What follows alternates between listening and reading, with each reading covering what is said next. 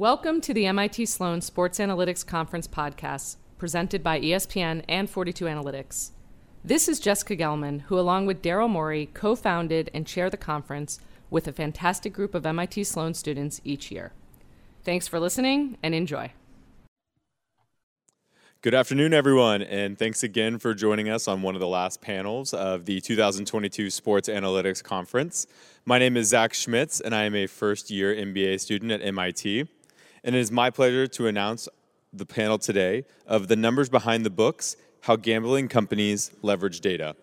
Our panelists today are Gene Lee, the SVP and Chief Analytics Officer at Caesars Entertainment, Jeff Ma, the VP of Startups at Microsoft, John Sheeran, the Commercial Director at FanDuel, and we are moderated by Mike Morrison, the Vice President of Business Development at ESPN. Our panel will run for 55 minutes, and you can leave all of your questions on Twitter using the hashtag numbers behind the books. We'll save 10 minutes at the end for Q&A. Over to you, Mike.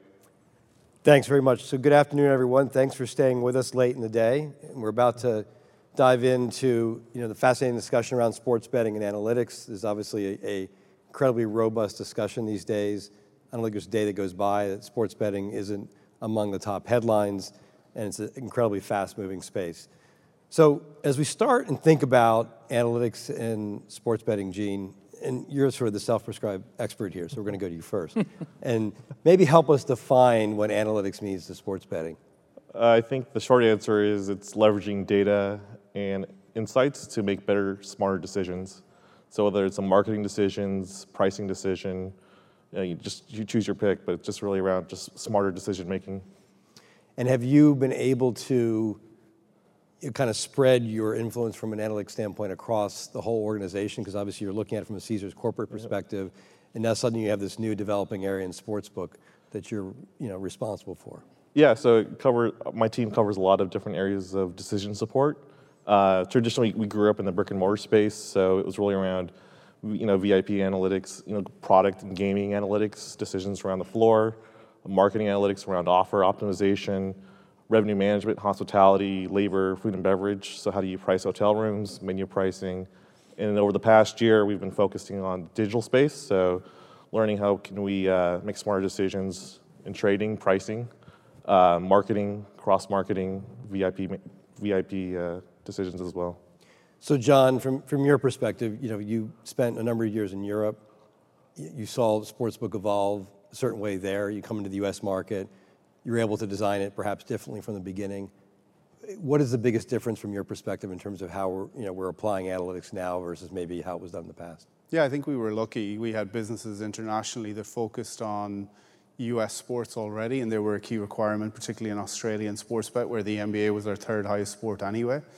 Uh, so we'd probably five years head start on a lot of the other operators in the US when it comes to using analytics to inform decisions around probabilities and how we go about building models. They're probably the two main tasks that our quants and analytics teams uh, led on initially. And yeah, I think they, when we launched then in the US, I think the um, acceleration from there was the key point for us. Uh, you know, we were keen to invest in other sports that maybe weren't as high a priority, like the NFL and I think we got ourselves into a position where you know, our product offering is probably best in market based on that advantage we had and the acceleration that we utilized when we got up and running in the US. So we were talking about this before, you know, your definition of analytics.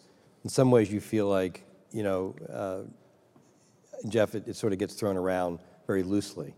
And, uh, you know, I think your point was you think it is well defined perhaps in sports betting, but maybe not as well defined. Well, I mean, analytics is just like a ridiculous word now. Like everyone uses it and doesn't really know what it means. Like, you know, you'll see some decision that an NFL coach makes, and like, you know, Chris Collinsworth will blame it on analytics, and everyone goes, "Oh, these you know nerds, whatever," right? And it's in in sports betting. I mean, analytics is at the core of everything that anyone that is professional does, right? Whether it's these guys on the evil side of the counter, or whether it's the you know, the, the people that are trying to make money as sports bettors, right? Like the only way to make money sports betting really is to have analytics at the core if you're originating. Obviously, if you're someone that's just following the market and betting in front of the market, you probably don't need analytics, but you need some level of analysis and tools to do that, some technology. So um, I think, yeah, it's, it's, it's well defined, I think, for betting. Um, but I do think there's also like things that people say, even in betting analytics, which aren't really analytics, like they'll analyze trends and things like that. Like,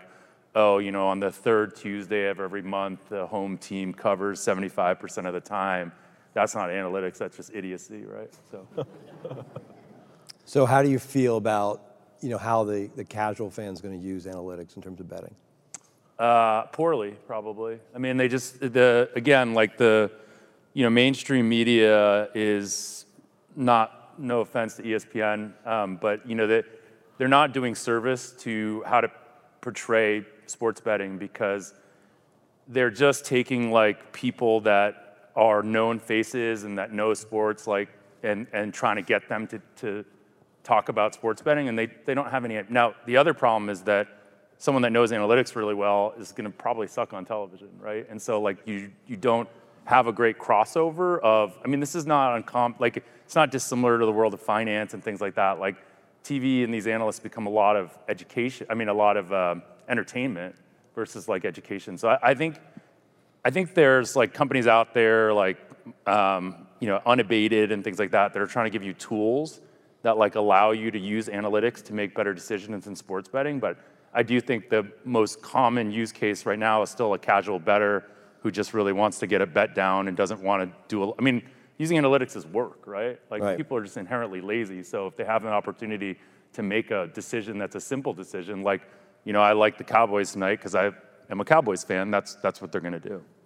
So, Gene, you know, without sort of speaking about proprietary aspects of what you're doing at Caesars, how, how do you deal with all this, right? I mean, you know, Jeff speaks about use of analytics, and maybe the casual fan will use, you know, the tools that are available to them, or maybe not.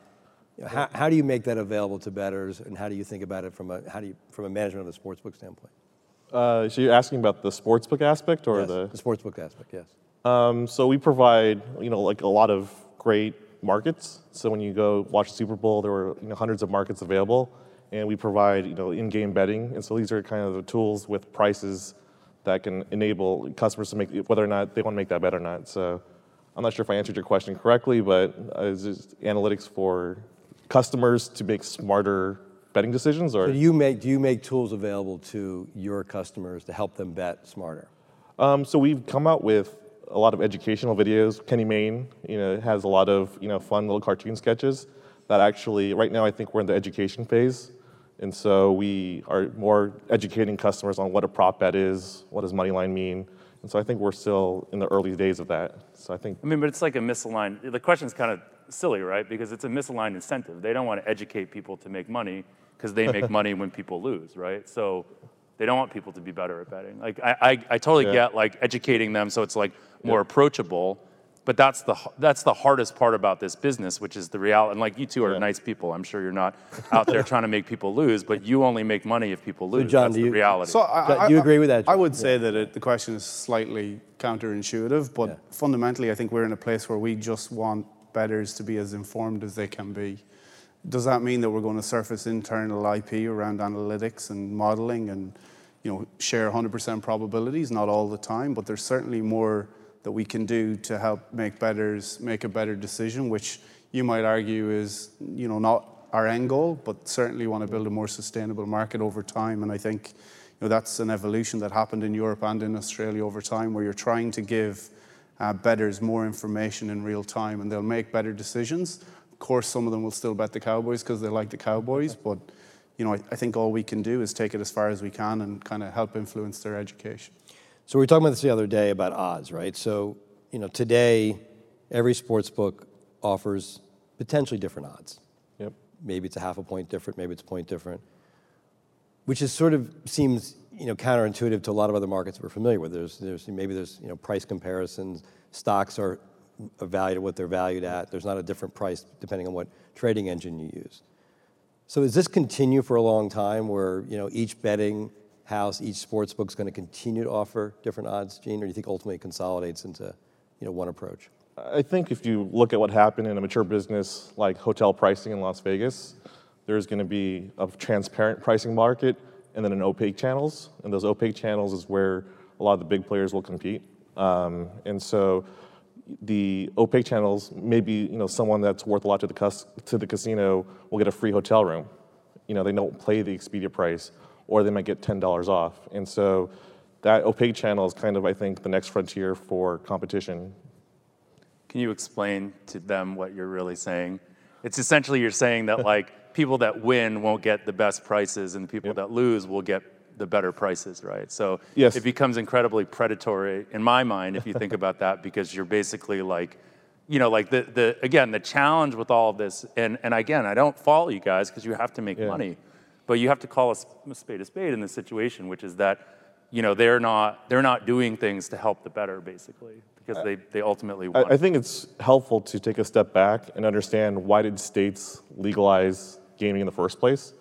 And it's really the primary reason is to grow revenues for the state, you know, budget deficits. Um, and so when they select and license operators to offer online gambling, the objective function for both the state and the operator is to responsibly grow as much revenues as possible. So leverage analytics to improve decisions at the end of the day to fund state initiatives. So what's in okay? So I again like the the statement that you're making is essentially that the reason that the legalization happened is because states needed money, right? Yep. And they needed a new revenue source. The only way that they make money is if people lose, right? That's the revenue, and, and that's the unfortunate thing about this business is that's, That's- the case. Now, I think one of the things that would be really interesting to hear from you guys is how much you think about the pace that they lose at. Because if you think oh. about like gaming mechanics in like a really good video game, they're built so that like you don't lose a lot, right? Because Yep. otherwise you're not going to come back. So how much do you think about you know that throttle of l- losing players and you know the like the the ideal thing is for you guys to have these guys just lose a little bit every month, but never ever quit. The optimization function is lifetime value. So over the long haul, we don't want people to burn out. We don't want people to have a terrible experience and, and, and you'll never see them active again. And they have to bet within their means responsibly. And so the objective function is we, we have to predict over the long haul what's the safe and responsible way to maximize lifetime revenue. So that's our objective function. And we've run lots of tests around, you know, this is where we tweak hold. You know, hold is the industry metric for how much the house has an advantage on things. And so, yes, if you crank up the hold, they're going to lose really fast and have a negative experience. Whereas if you dial it back, and so there's always a debate with the But, industry. but your casino is at least known and purchased one of the casinos that has the highest hold, right? yep. So how do you rectify those two? Because you're essentially throttling the hold as high as you can, and that's sort of like what that company was known for, right? Um, so we've run a lot of tests, and for us, we've you know have a responsibility to shareholders and to the state governments to maximize revenue, and we've found through trial and error that that was the profit maximizing decision. So, John, in, in terms of the, let's say, the casual better, they're going to care as much about where the odds are? Are they just going to go to their favorite sports book? Look, I think right now there's not that many operators out there that are different in terms of their approach to pricing. Obviously, a lot of the major operators are buying supplier-led um, pricing in externally. And for at least for most of the core sports, we're in a position where we do all of it in-house. Um, so I think to answer your question, I- think that the vast majority of recreational bettors in the US are not even aware that there's a price difference between our book and somebody else's. They have this kind of culturally led idea that the odds in Vegas are the odds, and that's just not simply the case anymore. I think, you know, FanDuel did more handle on its own than the whole of Nevada did on the Super Bowl alone, just as one sample size. So I understand culturally people are pointing, pointing towards Las Vegas, but our perspective and our aim is to lead on pricing independently of what market consensus prices and offshores and other books are doing. And I think we're you know a long way from finalizing that, but we've certainly made an effort. So I, I'm not. A, I don't believe that the con- consumer is fully aware of the price um, difference out there, but that will happen in time, like it did in Europe. And do you and, and what happened in Europe? I mean, do you do you think it depends on the type of fan or better you are, or are all betters, all fans shopping around? So I would say that over time it will decrease. Actually, I think for price differential, it almost contradicts exactly what I just said. But you're in a position where right now there's 35 operators in Colorado, for example. There'll certainly be consolidation over the next 10 years, and as people get good at doing their own odds, everybody will self-identify from that perspective, and you'll see a migration to what, what they do from a far more consolidated marketplace. So Jeff, how do you approach things as a bettor? Do you do you shop around for the best odds? Do you do you stay with one particular book? I mean, historically, you know, like I don't, I'm not really a, a big bettor at all anymore. But I mean, the the reality is like the professional bettors that I know, that price is all that matters. And there are operations of professional bettors that have that just all they do is basically shop for the best price and find the best price and look for arbitrage on pricing. But the casual better, I think, to John's point, I don't think thinks about that, right? Because it, it, again, it's like it takes work, right? You have to have multiple books, and it's not easy to get accounts set up, right? You got to do KYC, you got to go through the whole thing, and you got to have money at these places. So, I mean, I, I think the reality is that the pricing is not a big differentiator right now. Now, again, like to John's point, I think it, people may get more sophisticated, but the problem is that even within that sophistication, there's going to be all this consolidation. And you know, like if you're that sophisticated as a bettor, you're probably going to get, you know, banned or kicked out or limited from a lot of these sports books. So it's it, it will be interesting to see how much it matters to compete on price. And you know, I, I'm just, you know, you have like the, you know, the like the Westgate or you know, like South Park, or South South uh, Point. South Point, Point yeah. or um, Circa that are you know trying very hard to be you know pro, like put out the best prices in a lot of ways. Um, but I don't. I just don't. I don't. I think I agree with you. I don't know if it really matters for the mainstream bettor, especially right now, when people aren't mm-hmm. very sophisticated.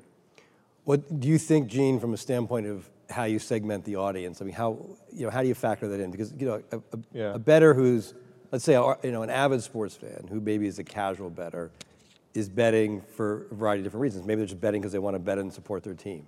You know, and it's not more complicated than that. I think you'll see this in the extreme bets, and so the long shots that are like plus you know ten thousand, like intuitively, customer the casual customer doesn't have an intuition behind the difference between a 9,000 and plus 10,000 bet. It's just a long shot, and so they're just chasing the lottery phenomenon that I think a previous talk was talking about, and so that segment will not really pay attention to the price because they don't really understand and can conceptualize those long shot bets.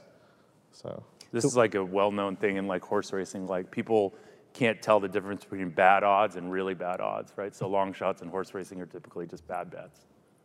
So, so John, as you look at the the market in the U.S. versus Europe, you know, a lot more sports in the U.S. in some ways, or wider interest across more sports. Do you do you see this market, you know, evolving differently as a result of that? Yeah, there's a huge difference. I mean, the markets that we offer are far more broad in Europe than they are here. Um, we don't have regulation in the same way that we do in the US. So, for example, we're prohibited from betting on, you know, Tony Romo's tie color and on the announcement for the Super Bowl or whatever it might be.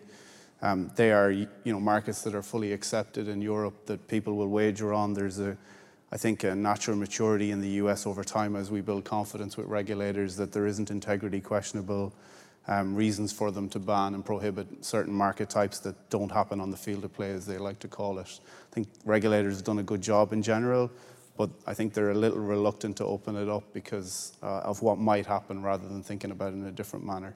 Do you think we get to a point in the US where you can bet on a wide range of things. I mean, let's say everything. I mean, in the, in the UK, for example, you can bet on everything from elections to names of, you know, the royal children and yep. so on and so forth. I mean, are we going to get to that point in the US? Yeah, I think it'll take somebody to step over the breach. I think about things like the presidential election. It would have been, you know, probably the biggest single sports betting event had it been approved in any state in, in, in, in the US.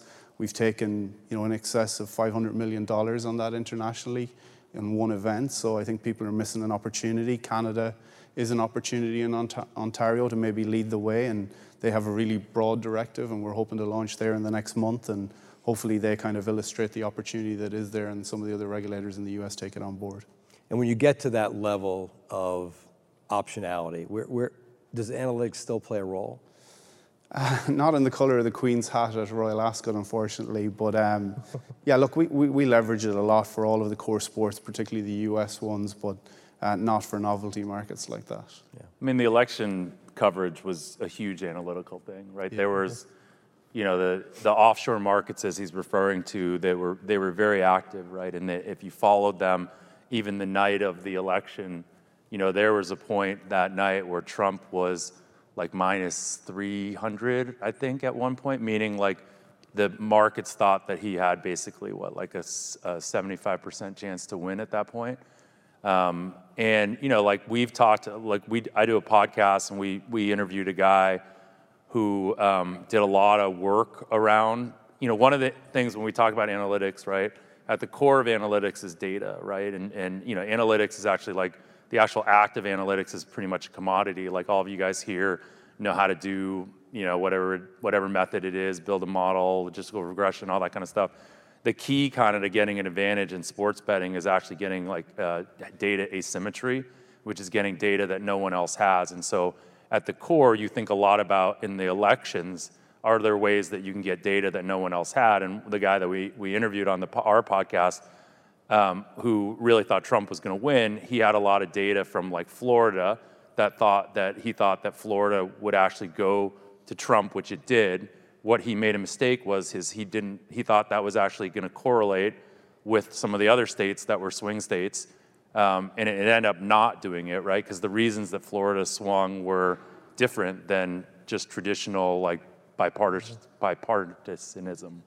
So. Well, it's almost like as we think about you know data as a predictor, obviously, and, and with, with betting, the, the feedback you're getting from betting markets informs what potentially gonna, going to happen, right? So whether it's political events or sporting events, you know that point in the European markets you're seeing in a quite a robust way, where the betting markets are referenced as, as a news story. Um, Yeah, I we're not there obviously here in the U.S. at all. I mean, I think there's a concerted effort for people to incorporate it in the narrative or in the broadcast that they give. And yeah, I mean, in every walk of life in Europe, it's normal for people to reference the odds of something happening. And I think they're more, it's a more finer point in Europe than it is here. I think people have this idea of the desert in Las Vegas and point to it and say, well, it's minus 300 there without maybe necessarily understanding what that is referencing and what uh, inform, information that's adding to the point. But I, I think that will come with time as well. Like I said, New Jersey's just been the hub. Uh, New York is so much bigger than we expected, and I think as that rolls out across the country, you'll continue to see an escalation in that. What surprised you about the U.S. market? Yeah. Um, the size, for sure, was the first thing. Um, you know, we, we had no concept that, you know, even recently, and Gene and I spoke about it earlier, trying to model out what New York would look like internally was a, a pleasant surprise on day one. Maybe not for, I'm not taking a shot now, but uh, Caesar's um, CS team. But for all of us, it was probably double the size that we expected it to be. It's uh, an absolute mon- you know, monster at this stage, and I think points towards some of the other bigger states that we hope to get in the next couple of years. So size certainly was probably the biggest thing we noticed. It was And far why bigger was that, though? You- so you, were- you really, because you, you would sort of argue that large state, large population, huge sports market. I think Uh, it, inherently it's as simple as the idea that far more people in the US were betting pre-regulation. Hmm. Like when we opened the doors, people weren't coming in saying, "How do I place a, an eight-team round robin?" They already knew, uh, and I think that's kind of the gap that we missed. How are you reaching out to that market? I mean, because obviously there's an opportunity to convert what is what was legal or still an illegal betting market in certain states to the legal betting market. How are we? Yeah, how are you how are you actually activating that group? Is it just sort of you're assuming they're going to find you and they're going to begin to bet? Yeah, I mean, I think offshore versus us. spending a lot of money. Yeah. I mean, a lot of money. What's the what is what what's the cost of acquiring a customer right now? Ours isn't as bad as you might think because we have a database from the DFS world, but there's certainly people out there paying five, six, seven hundred dollars uh, per acquisition, which is, you know, unsustainable over time. Uh, we rely on product differential. I think our product versus offshore is massively different. You can do a lot more with our product internally than you can do with some of the offshores. Um, but it is a key point because, you know, the taxation in New York is pretty heavy, let's say. And I think that one for that's a good example for you know people, us trying to lobby the regulator to explain to them why pricing is uncompetitive versus what might be available offshore in, in those instances. And we were talking about this the other day. I mean, Massachusetts is obviously still not a legal betting market, and a lot of the non-legal markets, you know, you you, you become aware of things like Venmo being used to place bets. Uh, let's talk about that a little bit. Like, you know, do you? What is the point of view about use of you know payment systems to place betting in, in illegal markets or even in legal markets? for they're me, not, they're not really used to place the bets, right? They're used to transfer the money between. The, they still have like all these illegal books. These guys probably don't want to talk about unregulated books that much, and I understand why. But there's a ton of books right now that you can still bet, like with locals or offshores, and they all have websites. They all have mobile apps, so it's not really any different experience than what you get with the regulated. I think the difference is that you don't, for many of these, don't even have to put up money, right? You're just betting on credit and the KYC isn't there. I think the problem is that they're not regulated, and so you can't trust them as well as you. Can trust. I think that's the key advantage of why it's going through the regulated markets is the, the, the trust with the big, bigger names, the bigger brands. And also, you know, for Caesars, one of our competitive advantages is our retail presence. And a lot of customers still like to use cash. And it's when you go to the casino, we still have all the AML checks at the cashier cage, but it's a lot easier to fund your wallet through the cashier cage. And so that's while Venmo and other, there's a lot of other like PayPal and other ways to fund your account. Uh, I, I think it's just providing options to customers that make it as frictionless and easy as possible, to get your money on the system. So pivoting a little bit here, Gene, you've been in analytics for how many years now?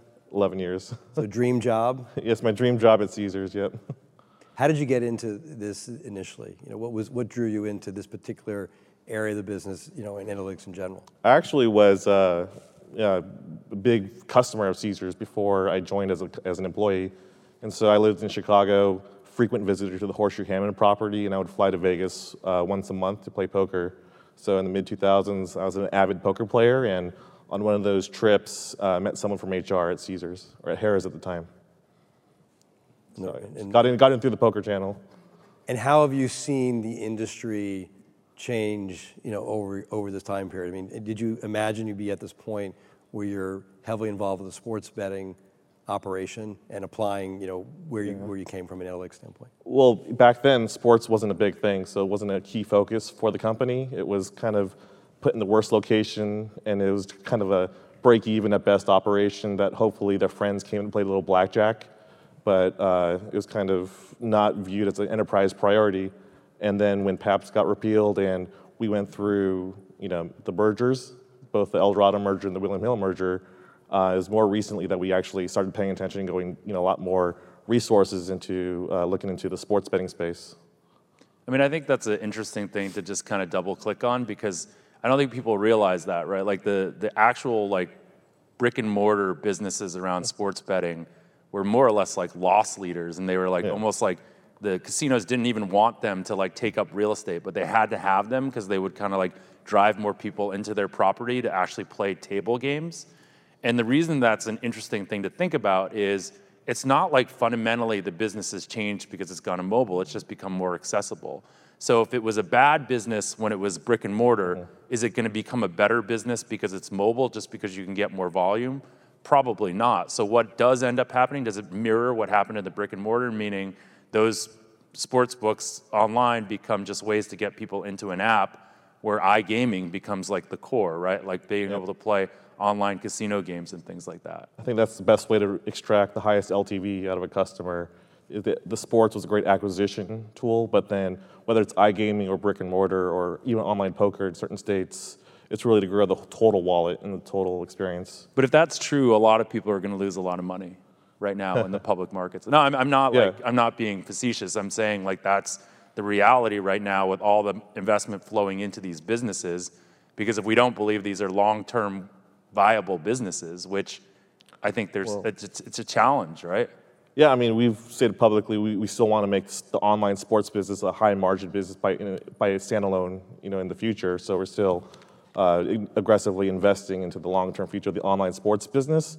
But our true optimization function is just total wallet share. So in that 51% tax market that we were just talking about in New York, if they can, if we can convince you know 5% of those customers to make a Vegas trip this summer, and what's the average spend in Vegas when you factor in food and beverage, hotel, and gaming on a three-day trip, uh, the LTVs get really high very quickly. How do you, so I so I guess from John, from your standpoint, how does FanDuel approach this? Because you don't necessarily have the, the brick and mortar piece as a Caesars does. Do you, do you view uh, lifetime value differently? Do you think about the, you know, the, the, dimensions of how you would work with a customer in a different way? Yeah, look, I mean, we have similar businesses. We have an online casino. We obviously have a TVG horse racing business as well. So there's certainly a desire to cross sell to those more profitable channels for sure. But I think Jeff's point and the finer point on this is that responsible gaming is a huge part of what we do. If you look at the European model, it's fundamentally broken over time, and now the regulator, when it's almost too late, has forced the hand, the hand of operators. And I think one thing we're super conscious at FanDuel is is not letting that happen in the same way.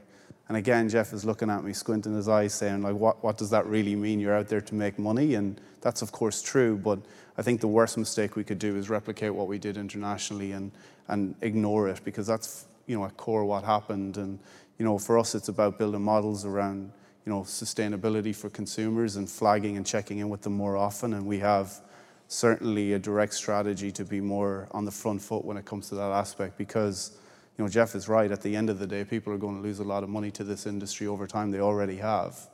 But it's about trying to be as, I think, um, don't know what the right word is, but trying to be aware of that as we make our decisions, I think is super important.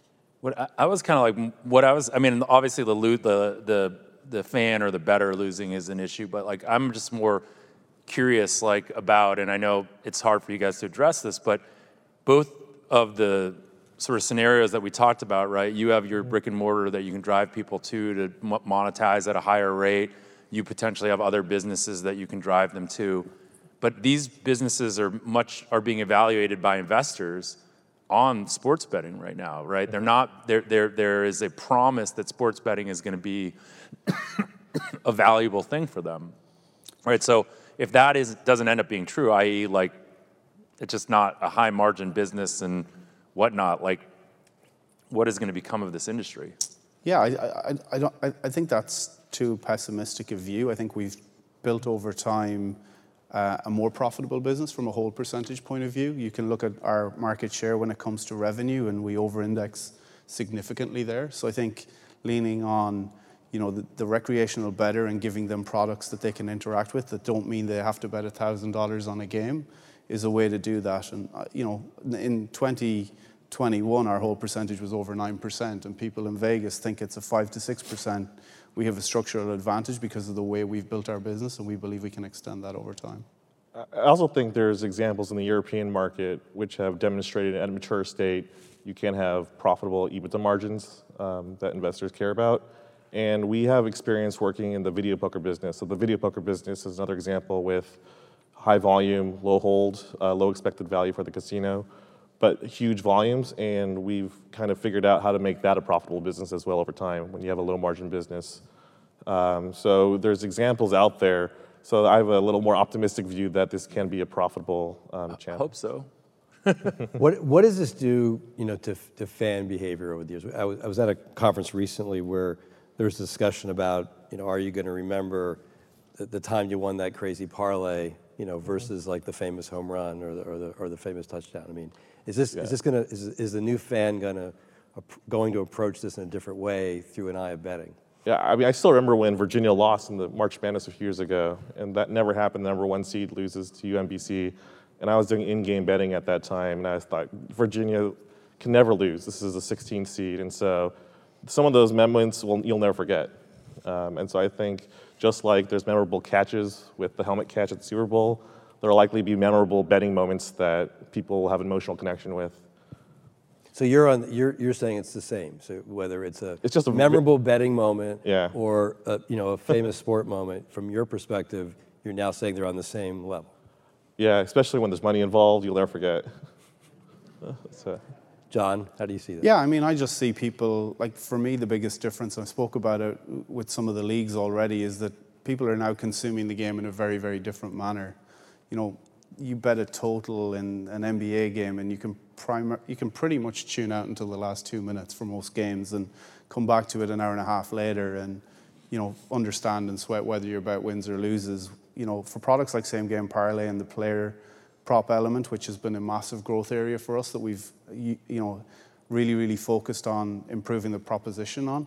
Um, you're now involved in every possession up and down the game. Every bounce of the ball matters to an assist, a rebound, a point, a steal, whatever it might be. And I, I just see now more so than ever when the fans are involved at that level of the sport, they're just going to stick around far, far longer and enjoy this experience in a very different manner. And how do you, do you think your marketing addresses that? In other words, because now it's all about customer acquisition, but, but how do you begin to get into the storytelling around betting and engage on, on this front? Yeah, I think our marketing team have done a really good job of leveraging what is same game parlay, educating people as to how it, you know, how it appeals.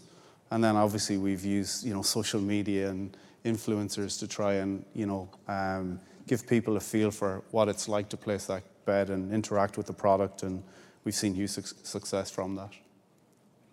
Jeff, what are your thoughts in terms of? I, mean, I know you got a lot of thoughts on this, right? So in terms of where the betting industry, a lot of thoughts, where, yeah. the, where the betting industry is going, um, you know, has has anything so far surprised you, or counter to that disappointed you? You can't ask Jeff Ma a question like that. Yeah, that's a, I mean, he's the most long have? pessimistic guy I've Uh, ever met. No, I, I think so. I think there's like a you know first principles question around whether like legalization has been good for the betting industry broadly, right? And and it and it certainly has been from a safety standpoint, right? Like because you know it, it was unsafe in some respects, like untr- but like they're not not across the board, but certainly in, in edge cases. So, but I, I do think like um, it's challenging to think about. So I've been an entrepreneur my whole life until the last two years, and when all of this was getting legalized, people asked me like, "Would you? Why aren't you starting something in sports betting?" And um, you know, if you're an entrepreneur and someone tells you that you can enter a market that's highly regulated, that has incumbents with lots of money, that oh by the way you might have to build 51 different products for or 50 different products for, that's low margin that you know is not incredibly innovative because of the licenses that you need to like pay to get i mean it just is a really challenging area to see real innovation in right? And i think you know i I, I, worry about a lot about all these new incumbents coming in that are going to like because the cost of acquiring a customer it's been documented it's so high right now. And it's not sustainable right? Because ultimately they're able to do this because you know some of these companies went public or they have venture money and all this kind of stuff. They're able to do that but that's not sustainable over time.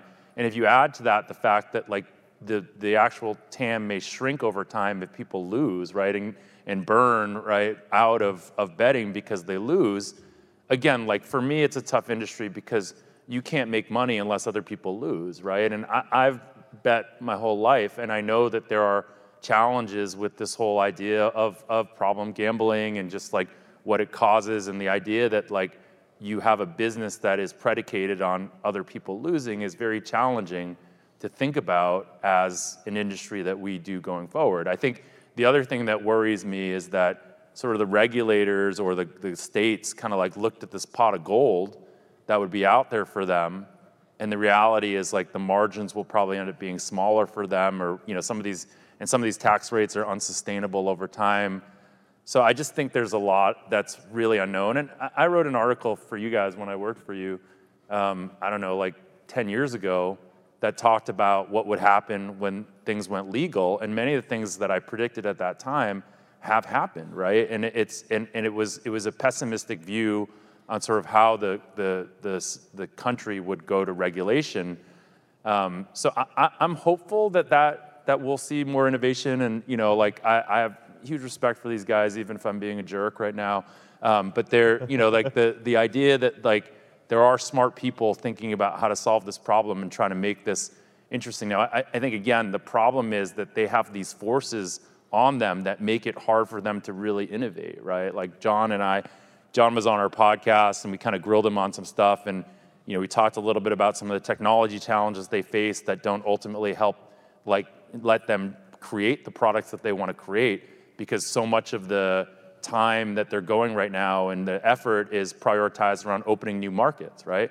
So they can't prioritize a great feature that may be better for 10% of their their base because they're trying to open Colorado. And like as someone that's run companies before, I can't blame them for prioritizing something that drives more top line revenue for them, you know, over something that creates a better experience. But how long is that going to continue? And that really stifles the idea or the opportunity for innovation within this industry. So you're saying in some ways, I think if this is right, Jeff, that by the, by the regulatory structure, you are limiting the innovation because you have to focus on the market launches, you have to focus on the compliance, and that may mean you're prioritizing that ahead of Well, so, you can innovate. so the, the key to, to stimulating innovation is to lower the barrier to entry, right? Like that's the key in everything. So anytime you have regulation, right, you, you have like some sort of like regulatory capture or whatever that you could do that could give you some innovation. But generally, when you like lower the, when you raise, you know, like you, to, to build a sports betting, a new sports book, right, you need so many things right now. So that's really hard. And like licenses and, and you know, everything about it, it's just a very hard process. So then you have fewer people in there thinking about how to solve these problems. And then, you know, you have some of the bigger sports books, not one that's on the stage, that are just sort of like really swallowing up markets and r- really willing to like pay unsustainable amounts to swallow up these markets. And that is completely uh, something that will stifle emula- uh, you know, innovation. I do want to add there is a positive to some of these barriers to entry, and so whenever you ever go through the licensing experience, uh, there's you know all the executives are past the suitability uh, measure, so you know there's you know folks that you can trust leading these companies, and you can trust that there's extra sets of oversight because yes, that is kind of the casino business. There's lots of revenue at stake, but there's also negative externalities for constituents, and, and so you kind of need, need these barriers so that the handful of companies that are active operators can be on the same page when it comes to enforcement of things that help protect society. You're, so you're speaking, Gene, to the fact that there's a lot of accountability, a, Yep. a lot of scrutiny you have to withstand, perhaps more than most other industries. Yeah, like we self-report um, items to our gaming control board in Nevada when we see something, we say something. Um, we've you know been role models in this space, but it, that's just kind of in our DNA, and there's a long comfort with the regulators that you have these relationships, and and so that expensive barrier to entry um, helps favor the incumbents, but it also helps protect you know for some of the some of the uh, negative externalities associated with. But I want to say a little bit where, where, where Jeff was, was, you know, talking for a second. I mean, the question is, does, does that approach, d- does the requirement impact innovation in a negative way? Like, Oh yeah, we've had uh, complaints for negative customer experience. We call them withdrawals. There's technology solutions we wish we can implement, but the KYC process it's so hard and difficult to submit a picture of your license, your social security number, making sure your uh, AML qualified. You know, you don't have any you know money laundering concerns. So there's a lot of red tape when it comes to just even signing up. And so these are hurdles that usually technology alone can make easier and frictionless. But there's a reason with this, you know, with these regulations that you kind of have to go through that. How are you finding this, John, from the standpoint of, of FanDuel? I think most of what Jeff said is probably off the back of what we discussed on the podcast, and the barriers are certainly too high. I, I take Gene's points on board, but they certainly will stifle us for some time as we think about rolling out across the country. Um, for us, it's a tech solve problem. Like we need to figure out how we can get better at what those requirements are, and uh, create a resource independent of that that is able to continue to innovate. For us, you know, our market share primarily comes down to that product advantage that I spoke to earlier, and I think, you know, for us to sit back on our laurels and look at the percentage that we have would be a big mistake. So, uh, I take Jeff's point uh, on board, and it's certainly um, accurate. But I think we have a strong desire to overcome it by looking at, you know, how we, uh, uh, you know, how we deploy more resources in the innovation space because we believe that that will, you know, continue to extend, maintain, and extend the advantage that we have. Well, you're almost saying, how do you prioritize investment in innovation versus investment in acquisition? Yeah, I mean, like Jeff said, you know, we currently have a limited amount of resource, and you know, if a strategy or the discussion comes down to should we build a feature that allows our stake factor customers to bet more, or look at entering Canada, then there's only going to be one winner in that discussion. So it's about separating them. So in an ideal world, which we all know we don't live in, but you know, mm-hmm. talk for a second about how you might approach it differently. If you, is this, a, is this I solve this with money, or is this hey, if we could if we could fast track regulation? Look, the regulation, the blockers from regulation will continue to exist because we're on a state by state basis, and you know everybody asks for something different in a different way, and we've had, you know, even recent states, you know, represent pretty big challenges for us to get up and running. So you'll never f- figure that out because that's just the way it's going to be. And we work with regulators to try and influence their decision making around the directives, the legislation, and the regulation that they put in place. But yeah, I think you got to separate the two. Look at investment resource. Look at the payoff. Uh, and we've done that, and we believe that that's a positive decision to make. Just want a, a quick time check. We have uh, about 14 minutes left. We are taking some questions uh, coming in you know, via social media or otherwise, so we're happy to take any questions from the room as well. So, Jeff, you talk about your experience as a bettor, and you mentioned before you bet less today than you, you bet previously. Is there any particular reason driving that, or is it about where your interest lies today? Is it about Yeah, know, I mean, I have two kids, like a two-year-old and a four-year-old, and the last thing I want to be doing is like checking my phone for scores when I'm supposed to be hanging out with them.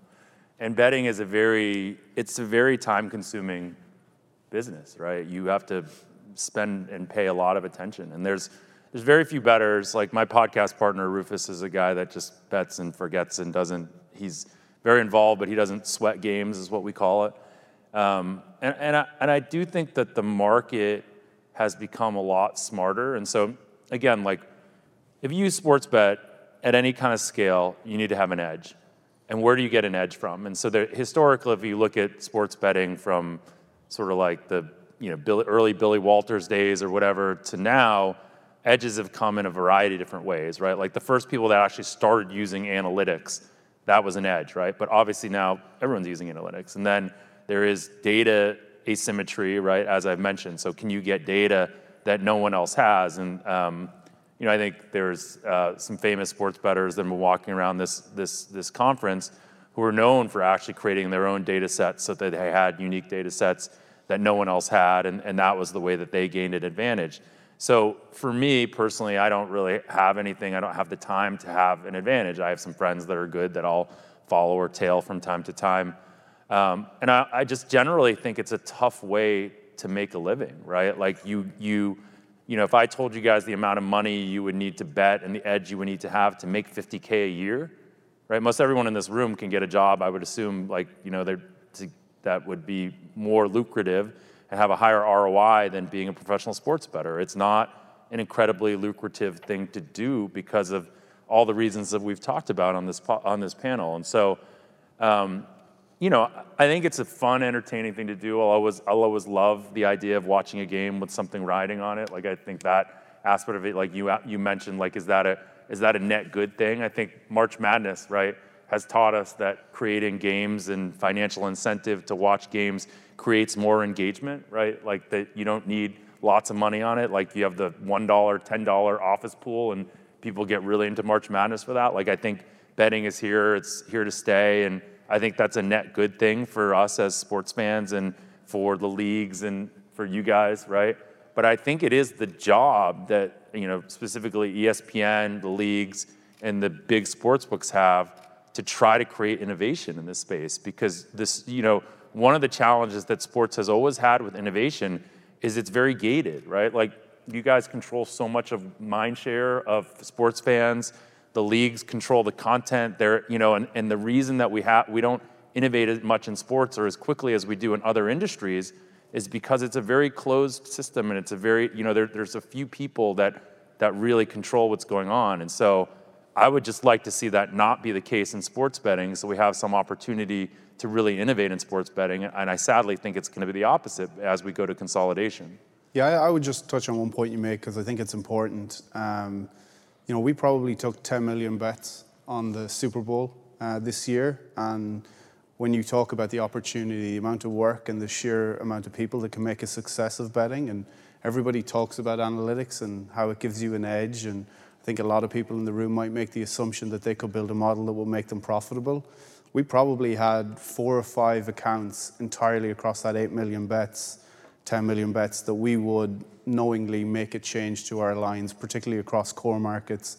Sure, you can specialize in certain areas like player props or smaller markets that might represent a bigger edge, but it's just so hard to get the volume down that you would need to earn a, a solid wage. And I think that's a really good call out, probably the first one he made today that was uh, w- w- worthy, but uh, Had a couple good ones. okay. By the way, we weren't, we weren't looking to replicate first take up here, but clearly we, we edged against But that. certainly a, a point that gets lost, I think, in the conversation. So we're getting a few questions coming in. I think this, this one ties in a little bit to what, you know, John, both you and Jeff are saying. So the question is, is there a whale problem in sports gambling? If so, can it be addressed without significantly lowering profit margins for the sports books? Uh, I don't know exactly what the question is intent is. I mean, I think I think they're equating like whale and sharp, right? Yeah. Like so so whales are not necessarily sharp, and in sports betting, there's probably very few whales that are sharp. Otherwise, they wouldn't be able to Correct. be whales, right? yeah. So um, yeah.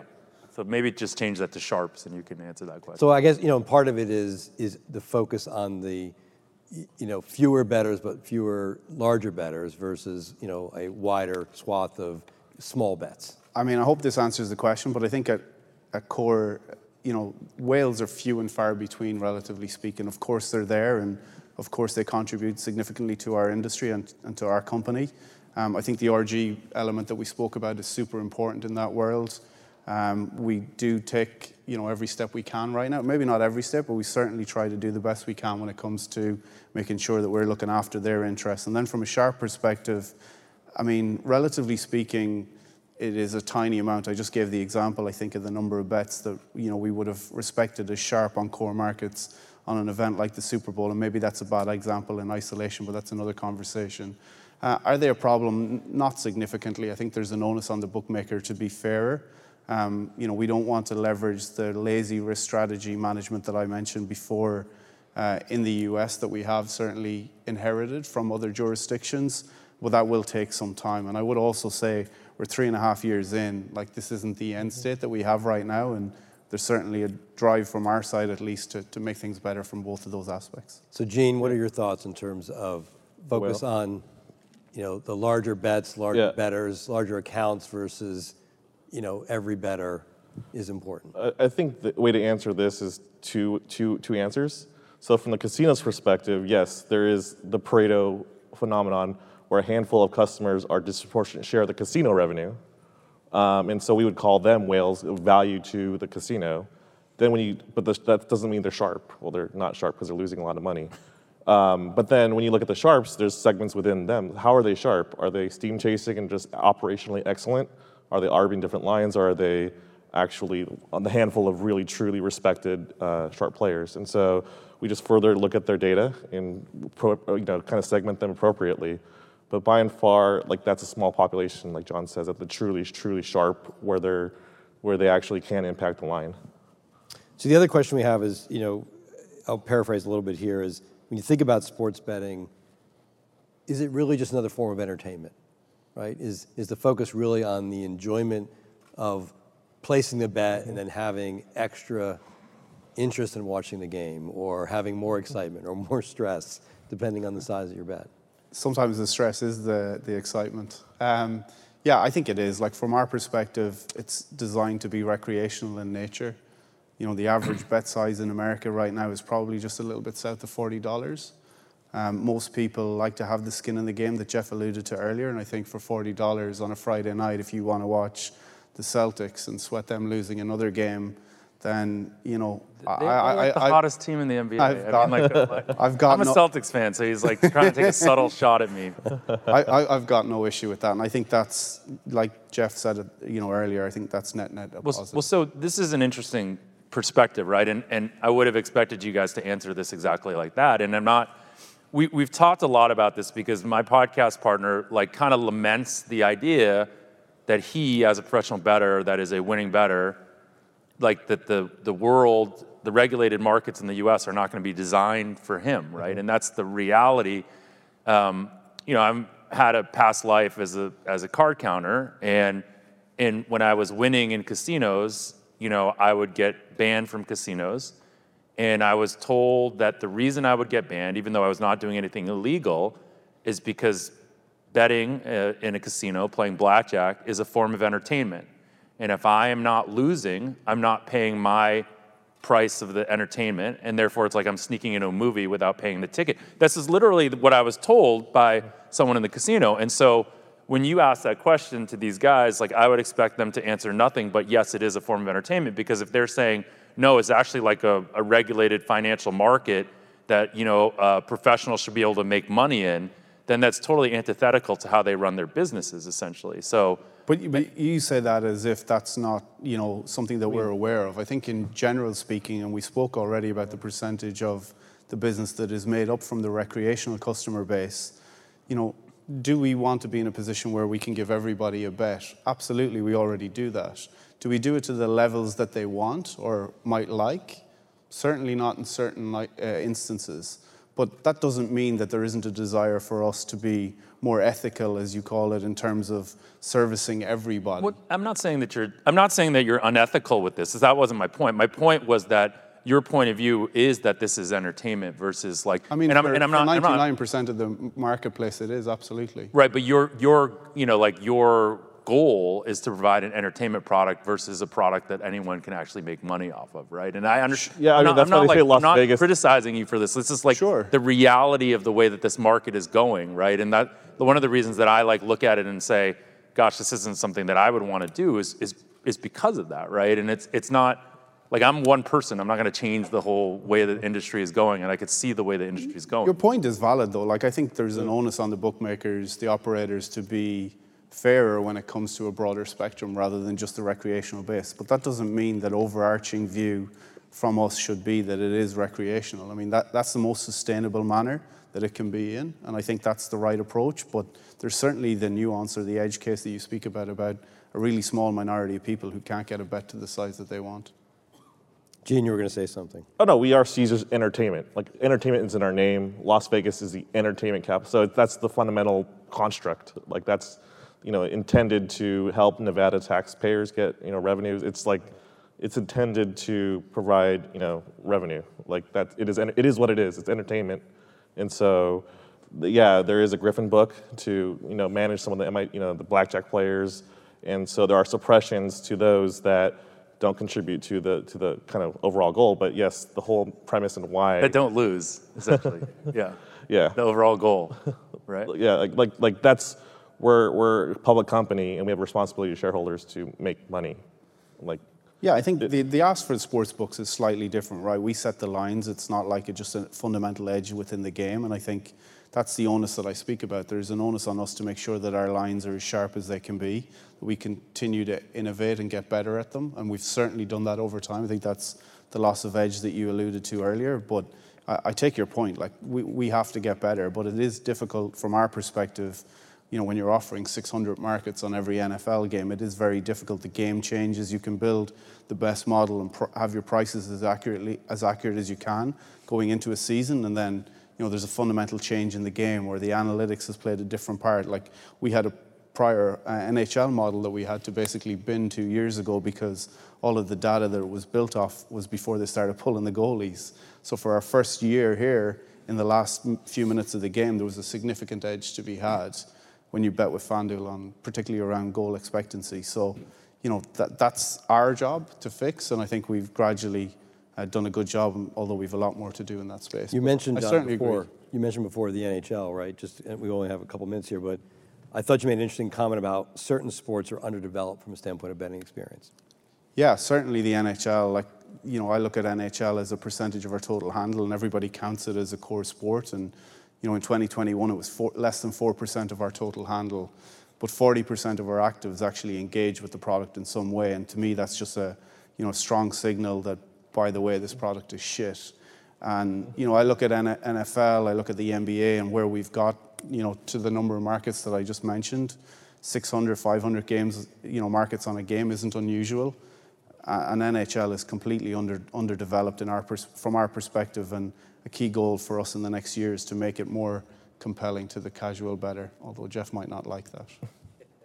So we're wrapping up here in a second, Jeff, but you know, parting shots, uh, you know, in 45 seconds or less. how, mean, many did no, I, how many did I get in? There's, there's, there's like the, the reality of, of everything that I'm kind of saying is I think there are just some harsh realities about sports betting and the legalization of sports betting. And I'm not saying that like if I were on their side of the, I mean, I never would go to that side, but if I were on their, that side of the business, that I I wouldn't be any different, right? Like they're making decisions based on what their objective function is, and that objective function is to make money. I get it. But I think as entrepreneurs, as bettors, as people that are thinking about building business, like you have to understand these realities when you go in because like the thing that is tough right now is there is a lot of marketing that makes you believe differently. And I'm not saying you guys necessarily do it, but there are things out there. Every story about Mattress Mack or about some, you know, 15 game parlay that someone won, like that's designed to make you think that you can win and that they want you to win, right? And the reality is not that way, unfortunately. So that's just the reason that I'm being a jerk. All well, good. it's one of the oh, Yeah. reasons. One of The the, other one is a bit more obvious. yeah. But I, I think one thing we can, you know, or one thing that I can state is that if you're passionate about this topic and this is something you're, you're considering early in your careers whether to build a company or to, um, you know, be a professional sports bettor, that you know the other path of like just working for a company like Caesars as a data scientist is a, probably a long-term safer route, and you could probably discount your cash flows from that perspective and be a more profitable decision than trying to try to beat the book where information is very in this age very you know commoditized John, anything, any last thoughts from your standpoint? I'll give you the last word. No, I, I, that, that's it. I think it's been a, you know, I understand everyone's perspective. Balance, I think, is important. Like I said, it is only three and a half years in, and, you know, we're excited about the opportunity, excited about where this goes. And, you know, we're certainly on the innovation side, you know, leading the way when it comes to what we can do. I already just mentioned about hockey, and that's something that I think is an area. College is another area where there's a huge opportunity for people. I think bettors, you know, modeling data is a bit of a challenge in that world, but there's only room for improvement. I think over the next 10 years, this business is, is set for the moon for sure. Great. Well, big shout out and thank you to the panelists here. Thank you for the great discussion. Thanks all of you for hanging with us late. Thank you, guys. This recording is the property of 42 Analytics and may not be published, broadcast, rewritten, or redistributed without the express written consent of 42 Analytics. Any opinions expressed by panelists are their own and do not represent the beliefs of the conference, 42 Analytics, or the MIT Sloan School of Management. 42 Analytics Educational, Inc. reserves all rights in the content.